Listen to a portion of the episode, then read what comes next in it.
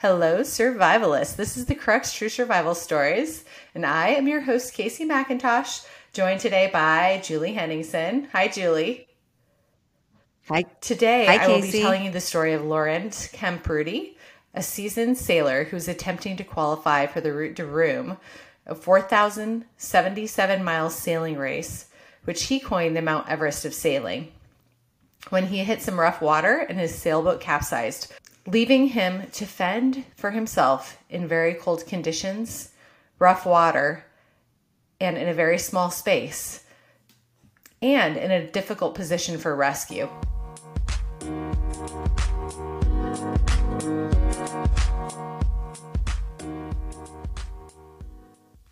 Gotta say, after doing this podcast, the thought of open water in a small watercraft makes me feel a little bit uneasy. I'm with you on that, Kaycee. Even uh, before I heard these horrifying open water survival stories, I would I would not be into that situation. No, when we were either. in Mexico recently, our friend Matt, who is a big commercial fisherman in Alaska, he has a friend down there that does some big sea fishing and wanted to take us out for the day. And I was just thinking, like, I don't know about that. I'm not so sure. So we ended up not going. I totally pulled the kid card on that one. Like, oh, our smallest child is four. I think we'll just not go. Well, it's such a commitment in a situation like that. Once you're out there, you're out there for a while. I mean, it's even if it's just a few hours. If you're feeling seasick, which can make you miserable, there's no quick exit. Right. And I'm not even thinking about the seasickness part. I'm just thinking if something goes wrong, this is the last place in the world I want to be is stuck on a boat in the ocean. Anyway, Laurent had left Portugal on July 31st on his attempt to qualify for the Route de Rhum, which is a race that only occurs every four years. This sailing race starts in St. Malo in France to Guadeloupe, which is a string of islands in the Caribbean. He'd been battling rough water since he departed, and his second day on the water wasn't showing any signs of improvements. He was approximately 15 miles off the coast.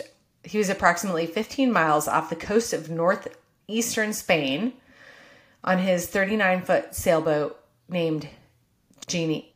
He was approximately 15 miles off the coast of northwestern Spain on his 39 foot boat. His destination was Cherbourg, France, a destination of 1,050 miles to the northeast. I'm not really sure how long it would take to sail 1,050 miles. So I did a little bit of looking, and apparently, if you're going 50 miles an hour, it would take about 20 hours. So I would imagine in rough water, you would be going quite a bit slower than that. Yeah, I picture 50 miles an hour is really cooking if you're sailing, but I don't have Yeah. a great frame of reference either. If you had like the wind at your tail, maybe parts of that trip would be 50 miles an hour. But also, I should be saying knots, how many knots it is, because all the water people, that's that's their lingo. But I don't have an understanding of how fast knots are compared to miles an hour. So, so sorry, you water folks. So Laurent had years of sailing experience. He'd been sailing since his 20s. He was a French native and he had a great passion for sailing. He was extremely skillful. He'd been working on mastering the art of solo sailing for about 10 years. Single handed sailing, in and of itself, is a really dangerous sport just because it increases the pressure and the individual risks if something go, goes wrong. Without other hands or eyes, the responsibility to stay afloat is solely on one individual. And of course, you're going to get tired and you can't just rest when you need to. Yeah, I feel like sleep would be the biggest part of the challenge uh, in something like that for me. I've always thought about that as you can't just, you know, go to bed for the night and get rest. And even energy. your sleep that you're getting on a boat like that, how much rest are you really getting? It's almost sleeping, it's like sleeping next to a newborn baby where you're wondering when it's going to wake up. You can't really get restful sleep. Apparently, there's some debate about when you should sleep and how long you should sleep amongst these solo sailors. Some of them feel like using an anchor and autopilot is enough, but others don't feel like you could ever do, do this safely. And I can understand where they're coming from. Yeah, can you imagine being on a autopiloted boat in motion on the ocean and by yourself No. and being asleep. That that sleep would not come for me in uh, that yeah, scenario. this is exactly one of the main reasons that I don't ever want to do this. Aside from the fact that I've never sailed in my life, there's also that. Laurent was 62 at the time of this incident, and he was in really good shape. He made a priority to exercise regularly. He was doing a bunch of training leading up to this, doing lots of weight training, lots of core strengthening. Just in the event that he would hit some rough water, he needed that core stability. But also, he was a lifelong cyclist and runner, so he's a very active individual at baseline. He went down, or he went into the cockpit to rest after 12 hours of sailing. And at this point, there are six to 10 foot waves. They're crashing on the side of the boat. He's just kind of sitting there. He's not really resting that much, but this giant wave hits the side of the boat and he feels the boat slowing. And after bracing himself, he notes that the craft is leaning or listing to one side and he recognizes that the keel has come off the boat. And that's the weighted portion of the boat that helps keep it upright. He knows at that second the boat is capsizing. I'm sure it happened very quickly. He realizes he has about 15 seconds to get down below, otherwise, it's over for him. So he runs below the deck. He attempts to close the door on the way down there, but he didn't even have time to close the door. Water is coming in. And suddenly, Jeannie flips abruptly upside down and it's just bobbing there in the waves. He's and he's, in the down below. cabin. Yep. Wow. Right. Claustrophobia. So there's he's flipped upside down, of course, but he's got this little air bubble right by the door. He's lost his glasses, all his computer gear is smashed up and it's been thrashed about. It's floating around in the water. Luckily, he was able to find his survival gear, which is impressive because I would imagine it's pretty dark in there at that point. And everything's been thrown all about, but he was able to find it. And then he went back to his starting location by the door because that had the most air. Within 20 minutes, he was able to call it an SOS. And thankfully, in his survival kit, he had a neoprene suit, basically a onesie with a hood, and he had booties. So he start started putting that stuff on.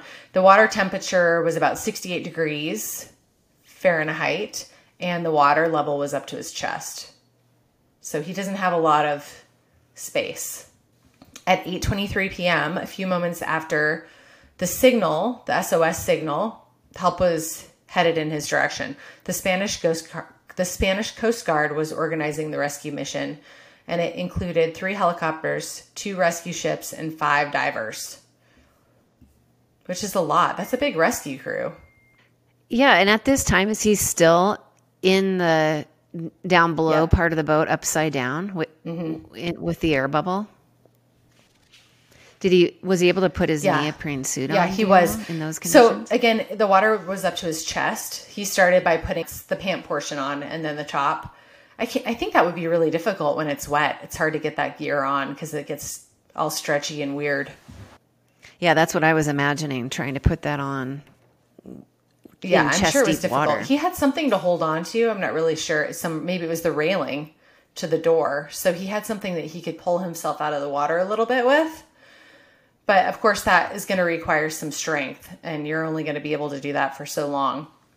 About an hour after the call went out, someone in a helicopter spotted the bottom of his sailboat in the swirling, forceful sea with 6 to 10 foot waves. And they noticed the keel was missing. That's a observant onlooker. Oh, right. Lucky for him. He could have been overlooked altogether. At that point, the crew had considered lifting the sailboat out of the water with slings, but the concern with this idea was that it was really windy. And so lifting up some large object in the wind, that could be a complete disaster. And also, they didn't know what the situation was on the boat. And if he was in it, who knows what might happen if they lifted it out of the water. So the rescuers attached buoyancy balloons onto his ship so it would keep it afloat, so it wouldn't continue to go down. The first diver was lowered into the water, and his job was just to get an eye on the inside of the boat to determine if anybody was alive inside. He was slamming his fists on the hull and yelling loudly, but he didn't hear any response because it's super loud. There's really a lot of wind, a lot of sound from the water. Camprubi was busy inside trying to get the top of his neoprene suit on, and so he couldn't actually respond with his arms. He couldn't bang back. He was just shouting, I'm in here, I'm in here. He wasn't sure if the rescuer had heard him or not. And then there was utter silence, and he was left alone. Just knowing I have a limited amount of time in this air bubble, and I don't know what's going to happen with this rescue. Luckily for Camprubi, the diver was able to hear his shouts from the inside of the boat, but due to weather and safety issues, all the team decided that they couldn't actually attempt a rescue at this point because it was putting everyone at high risk. So essentially, they just decided that they were going to leave him out there for the night and come back in the morning in daylight. Wow, that is wild. I just, part of me is just saying, just open that hatch and swim out. Yeah, Just well- get out of there. Er, They're right there. Too bad. It's probably a good thing because what you'll come to find out is that it wasn't a straight shot out of there. With the boat flipping completely upside down, and then probably the waves that were going on at that time, there was a bunch of wreckage from the boat, and that was keeping a barrier between where he was sitting in the boat and the outside. So there was really not a lot of way for him to get out easily. Okay, that makes sense. It's a little more comp than I'm It's hard to here. believe being on a rescue team and just thinking, oh, we're just, we'll just come back in nine hours or whatever it is.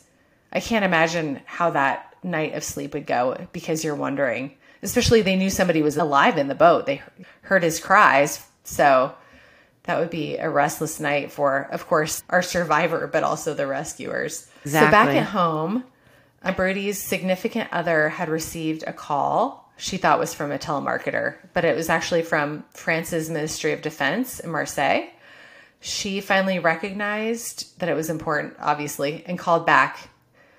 And she was then told of the situation. She actually didn't know any details. She just knew that there was a rescue t- attempt going on and that his life was in danger. Her name is Virginie Phillip, and she sat with their 12 year old daughter while waiting anxiously. And they also have or had a three month old infant at that point in time. She missed most of the night of sleep because she was anxiously waiting by the phone. And she tried to call the team manager for the race to see if she could find out any details, but they didn't have any details to give her. So, so in the evening, she receives a call from the organizers of the Route de Rhum notifying her that they had discovered Camprubi's sailboat had capsized. And she had learned at that point that the Spanish Coast Guard was involved. She was unable to sleep all night after finding that information. And in the morning, she was called by the Ministry of Defense, and they had bad news and did not expect to recover Laurent alive, and said his chances of surviving were exceedingly low. At this point, she just starts calling all of his family and lets him know what's going on. His brother felt like that, you know, there might be a chance that he could survive and just essentially said that he was extremely stubborn. So if anybody was going to make it out of this situation, it was going to be him. His brother probably knew him almost better than anybody else and knew his uh, constitution that it, like you just said, if he was, if anyone could survive, Right. he would. As Camprubi sat in his air bubble, he was getting really fatigued and tired, and he started losing hope, especially because he had had no communication with the rescuers, so he didn't know what was going on. The air bubble probably seemed like it was shrinking, and his face was exposed to a bunch of gasoline because he had an onboard engine in the event that he needed a replacement engine, and there was gasoline mixed in the water and so it was stinging his eyes and his skin and so he had to continuously keep his eyes closed and protect him he began to lose all track of time because he was fighting to stay awake. And he was also trying to hold part of his body out of the water so he wouldn't get hypothermic. And then all of his muscles just you know obviously got very tired out from doing that. He was trying to focus on listening for any sounds of the coast guard. You know his his ears were pricked up. He was just trying to pay attention to everything that he could hear probably just to keep his hopes up and he also was thinking a lot about his three month old son and his 12 year old daughter. Also he had three grown children from a previous marriage. Just thinking about his relationship with them and you know wondering if he was going to ever see them again. He eventually got so tired, he just let go and back floated in the water for a little while. And then, right around that time, he heard a knocking on the boat, which was just before 9 a.m. At this point, he'd been submerged for 13 hours. The water was finally calm, and so they could go forth with a rescue attempt. I bet his air bubble was just getting lower and lower on actual oxygen too. It's impressive that he could survive off that same air bubble. I know, for and 13 especially hours. it's gasoline filled. That would be a terrible, horrible experience. The divers went back down into the water to look through the window to see if there was any movement in there. And they were able to see him kicking his little red booties through the window. So they were, I'm sure, elated. You might think that they were in the clear and that this would be easy, but again, there was all this wreckage of metal and wood, and it took them two to three hours to completely clear a path so they could get him out of the door. Then one of the divers was standing on the top or on the, the bottom of the boat, yelling down to him, which I can't believe that he could actually hear this, telling him how to get out of there. And he was going to have to self arrest. They thought about breaking the window, but the window was small enough and they figured it's just going to completely fill with water. So they were worried about his safety. I'm just wondering if the rescuers had um, scuba equipment and could just, you know, go under there and kind of escort him out. They must not have if they were coaching him to swim himself out. Right. By just holding Yeah. his breath. I know that's kind of crazy, right? I was surprised about that. You would think that swimming out wouldn't be overly risky, but apparently it's extremely risky because he had the risk of being pinned down by all of the water that's coming toward the boat as he's trying to exit. And so he was worried about not being able to get to the surface. His heart was beating and there's adrenaline pumping through his body, and he forced himself underwater and swam with everything that he had left fighting for his life against the force of this oncoming water. He made it up to the hull and then another six feet up to the surface, which had to feel like forever. There was a diver waiting with a harness once he got up there and hooked him into a harness so he could be airlifted into a helicopter. He hugged the diver, who was the one who first made contact the night before, and told him he didn't know if anyone was going to come for him. The diver said that he had been afraid that Camprubi wasn't going to be able to stay alive through the night. So Rodrigo Pinheiro Gil was the boss of the search and rescue vessel, and they he said that his biggest fear was that the ship might sink. And he said once the divers managed to get the survivor to the surface, the tiredness vanished suddenly, and I could only feel emotion. He said that the 16 hour time period was agonizing for him and intense for all of us. And the moment that Laurent appeared from under the boat, as turning from despair to happiness in a second, thus removing all fatigue that we had accumulated over us, as if it was a shot of adrenaline. Camprubi was airlifted and taken to a Spanish hospital. And again, he had been capsized in his boat, Genie, for 16 hours at the time of rescue. He was tearful as he spoke to Virginie, his significant other, and I can't imagine the amount of relief that both of them must have been feeling in that moment. Yeah, especially since she was told that he probably wasn't going to make it. Probably part of her sort of given up hope. What a beautiful uh, reunion to hear his voice at that point, especially considering they have this That has to be baby. such a terrifying amount of time where you're just sitting by the phone wondering wondering what's going on. At the time of his arrival to the hospital, he'd lost 15 pounds within 16 hours. He was treated for exposure to gasoline. They had to rinse out his eyes, and he was treated for hypothermia. that neoprene suit must have saved his it did. life. I'm just imagining like the pure science of being submerged in 68 degree water for 16 hours and not dying of hypothermia. I just think It's amazing. the fortitude that you have to have in order to sit through this type of experience because you had no idea that they actually had put those um, buoyancy inflatables to hold up his boat and just wondering at what point is this air bubble going to completely go away the whole boat will sink and then also i wonder how many people would have tried to get out of the boat initially like right away and that definitely would have been sudden death for him because he would have been out in this ocean with six to ten foot waves you know Yeah, he sounds like he kind of kept a cool head. He kind of just hunkered down and move. There is the story that we covered a while ago, which is uh, Harrison Okene. He actually survived three days in a sunken ship. He was this Nigerian cook on a tugboat off the Nigerian coast. He didn't have a lot of experience in water at all, but the boat was stabilizing an oil tanker, and he was one of 12. This ocean swell came out of nowhere and flipped his boat, and the boat sank with the exception of, well, I mean, it did sink. It went all the way down. There was this air bubble in the bathroom where he happened to be when the boat sank. And he was in there for almost three days. He was rescued. And he was You gotta rescued? Go listen, listen to that episode. They had to bring him out in this um, pressure sensitive chamber so he wouldn't get the bends when they brought him back up because he'd been submerged for so long. oh, that's like being buried alive. I know worse. it's, it's Oh. terrible. And there's at one point he thinks that there's a shark swimming around in the boat. It's crazy. There, Yeah, There probably was, Yeah, so if you get bored someday, Julie, you'll have to take a listen to that one. But I'm not saying that that tr- like. To be fair, this is a terrifying situation if you're in a capsized boat for an hour or a minute or three days, you know, like I'm going to take a hard pass on all air bubbles. all submerged boats. All adventures. Yeah, all adventures that might end in me breathing in an air bubble.